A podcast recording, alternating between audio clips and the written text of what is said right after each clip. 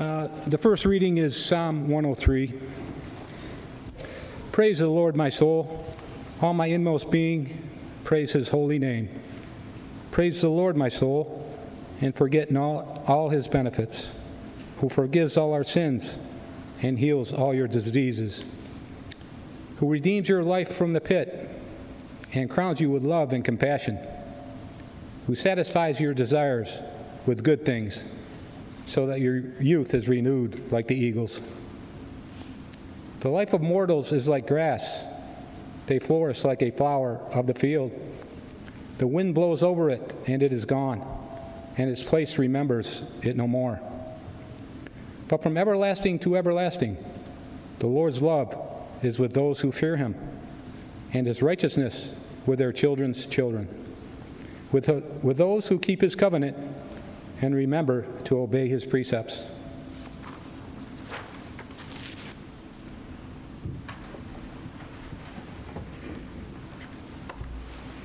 The second reading is from Luke 4. Uh, Jesus had returned from the wilderness um, after being tested, and then now he returns into Galilee and then goes into Nazareth. And he'd been preaching and teaching in their synagogues. So let us listen to what the Spirit has to say to us today. When he came to, to Nazareth, where he had been brought up, he went to the synagogue on the Sabbath. As was his custom, he stood up to read, and the scroll of the prophet Isaiah was given to him. He unrolled the scroll and found the place where it was written. The Spirit of the Lord is upon me because he has anointed me to bring good news to the poor. He has sent me to proclaim release to the captives and recovery of sight to the blind, to let the oppressed go free, to proclaim the year of the Lord's favor. And he rolled up the scroll, gave it back to the attendant, and sat down. The eyes of all in the synagogue were fixed on him. Then he began to say to them, Today the scripture has been fulfilled in your hearing. For the word of God in scripture, for the word of God among us, for the word of God within us. Will you pray with me? Holy God, we give you thanks for your love being present here with us. We ask your blessings on us for the interpretation, the living of these words. Help us as we listen to Jesus' purpose in life to look at our own purpose and how aligned we are with your purposes. We pray this in the name of Jesus Christ. Amen.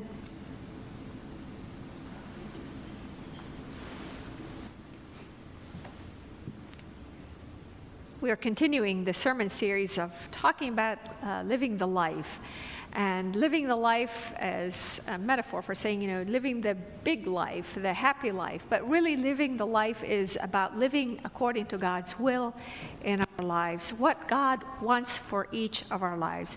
And ultimately, that is living the big, good life, the happy life, if we are able to uh, stay focused on purpose. Now, some of you have been reading the book uh, 40 Days, 40 Prayers, uh, 40 Words. Uh, or maybe I should have said it the other way. Is it 40 words? No, 40 days. That's true. 40 days. Uh, 40 prayers, 40 uh, words by Bruce Reyes Chow. And one of the days uh, recently, it was about purpose. And we were uh, considering our purpose actually as we were sharing in, in my family, talking about purpose.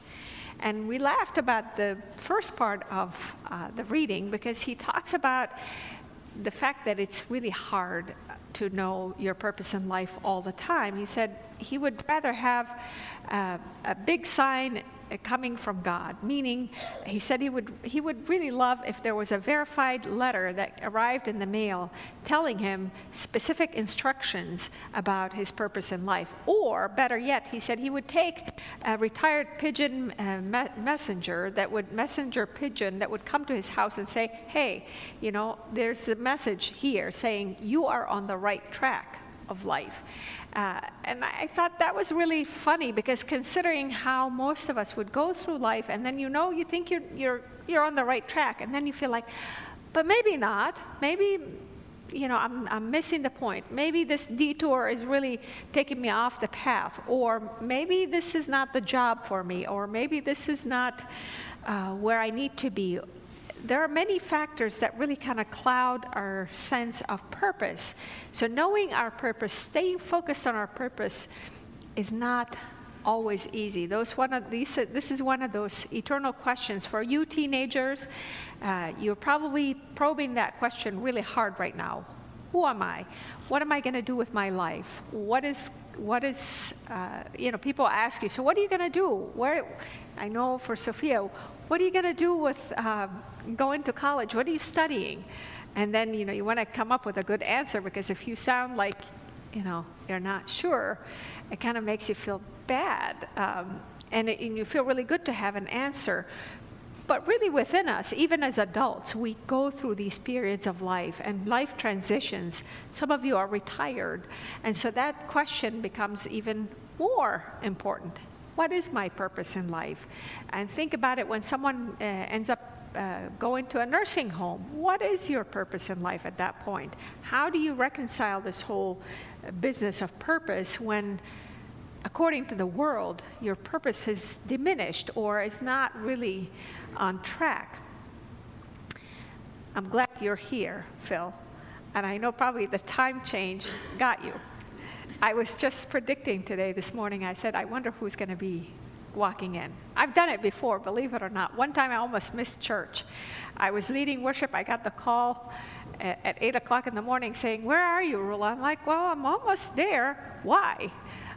It's nine o'clock. Ah, I hit the panic button, but we're glad you're here. Um, purpose is not one of those things that you can really say, I've got, I've got a hold of it. Any of you struggle with purpose? Raise your hand. Yeah. What is my purpose? Sometimes it's not just about the big stuff of life. Sometimes it's today. What is, what is God calling me to do today? And so we look at Jesus going into the synagogue, pulling out this um, scroll and picking this specific passage. Now, you have to think this is pretty hard to find in a scroll. It's not like, you know, in the scroll it was uh, chapters and numbers. If any of you have gone to a, a Jewish synagogue and seen the scroll, it's pretty hard to find your place. So you really need to know where you are or to have prepared that. So Jesus must have been very intentional about that piece of, opening to that specific passage to really read it and to present this as his purpose. Now, when we read these words about proclaiming release to the captives and, uh, you know, preaching, proclaiming the good news to the poor, we get to this part where it says the year of the Lord's favor and, and miss some of the depth of what Jesus was talking about, about his mission and vision for life. It was uh, one of the terms that was used for Jubilee. In Deuteronomy 15 and Numbers 25, you find these uh, terms talking about Jubilee. Now, Jubilee is one of those legislations that God established for the people of Israel as part of their covenant when they were released from slavery in Egypt. So the, the year Jubilee was supposed to be the year 50. After 50 years of living in the land, they were supposed to practice this big sabbatical of letting their slaves free, letting, releasing debts, and releasing any, any land that was taken because somebody fell on hard times and lost their, their land. It was supposed to be returned to their birth right uh, family to say it so families didn't or tribes didn't lose their land. And there was also the legislation to let the land uh, lie fallow, to, to let the land just rest from farming. So it was a, a big theme, and yet when Jesus proclaimed it, he wasn't foolish to think that people were practicing that. He knew that they were far away from the practices of justice that God had established before them. So he was proclaiming a reversal of fortunes to restore things to the way God intended them to be. That was his purpose. That was the purpose of his mission and his vision for the world. Very big theme when you think about it. But the curious thing that he does at the end of that, when he sits down and people are waiting for the sermon, I like that Jesus made them wait. You know, he sat down and they're like, okay, so what's he going to say? They were, you know, waiting to hear what is going to happen. And he says a shocking thing. Today, today, the scripture has been fulfilled in your hearing. What was he talking about? What? This has been fulfilled? How could that be? What is he, a dreamer? The world is built on greed. The economy is in shambles. People are suffering. There are so many poor people. What? There are so many slaves. He can't be talking about our time. He can't be imagining this happening today. Yet Jesus did. He saw beyond the circumstances. Uh, this was life as we see it, where people practice injustice or the economy uh, is built to advantage a certain amount of people or a certain group of people while others suffer. If you look at the world uh, today, uh, this week I've been praying for the Rohingyas uh, and, and the suffering of these people.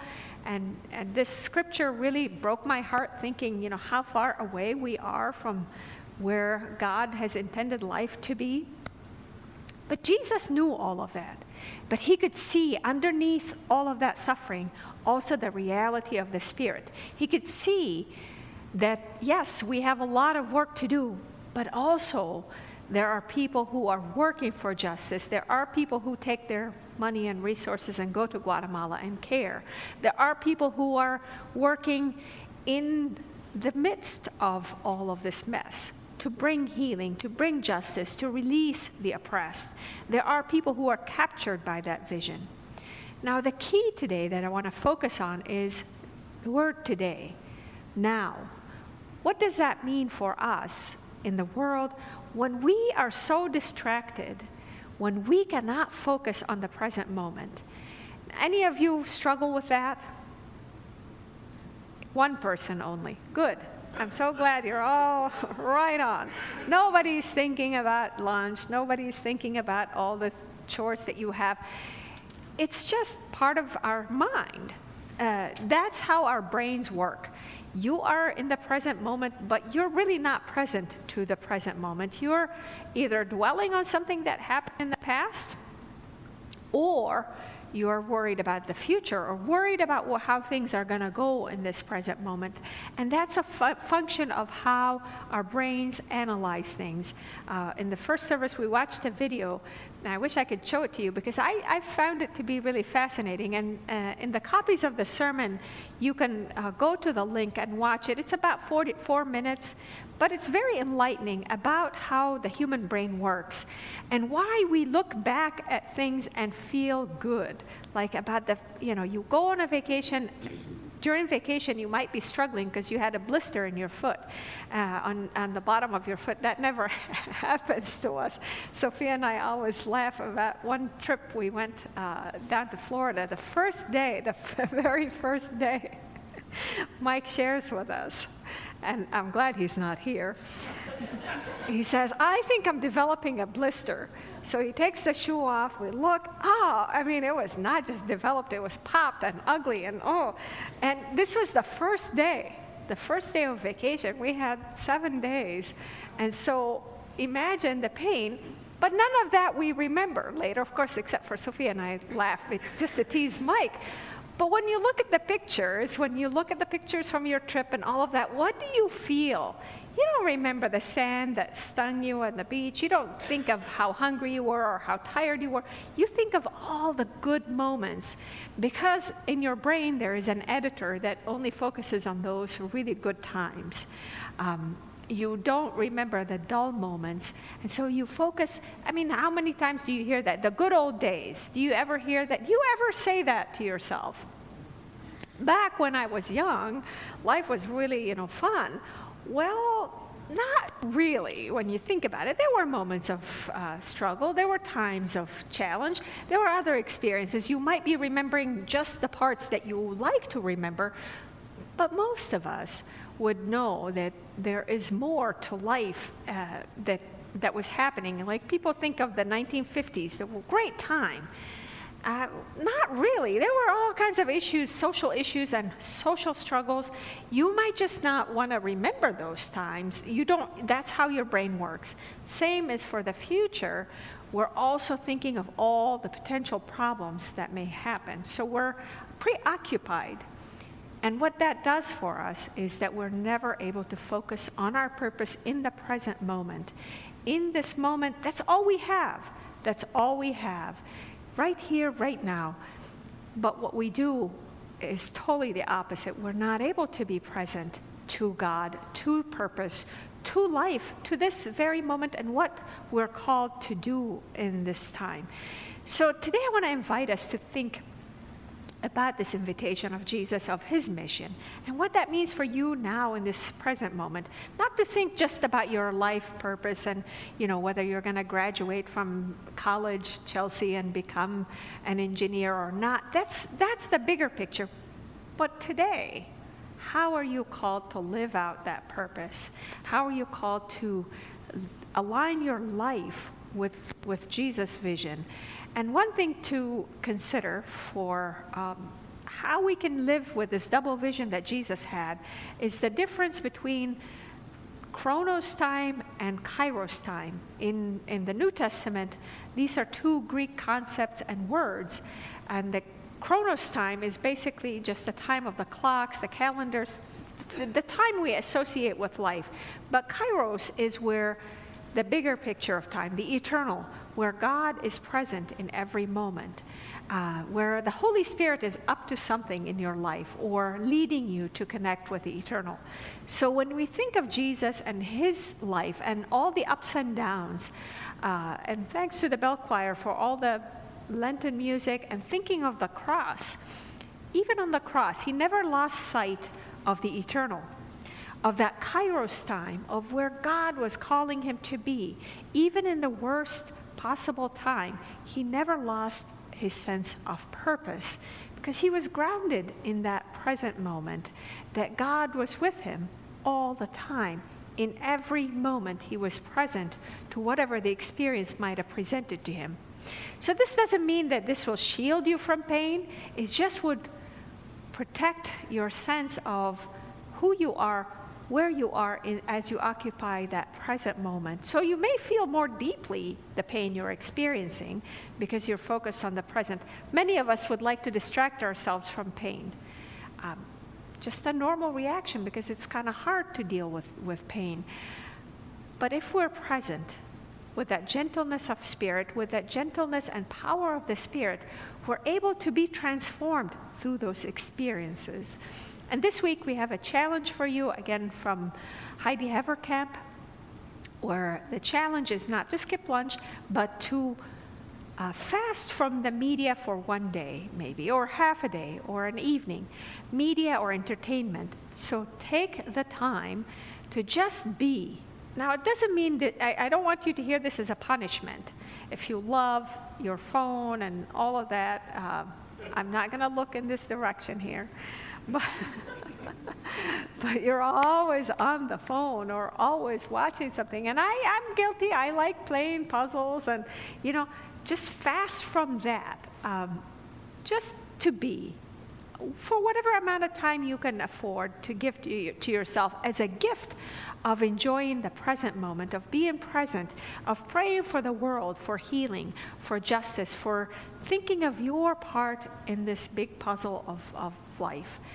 And so, wherever you are, whatever God is calling you to do, focus on that and invite the Holy Spirit to engage you to live your life with a purpose that Christ had of proclaiming release to the captives, of letting the oppressed go free, of bringing sight to the blind, of healing those who are brokenhearted, but also of making this reality of the kingdom of God more present through your life.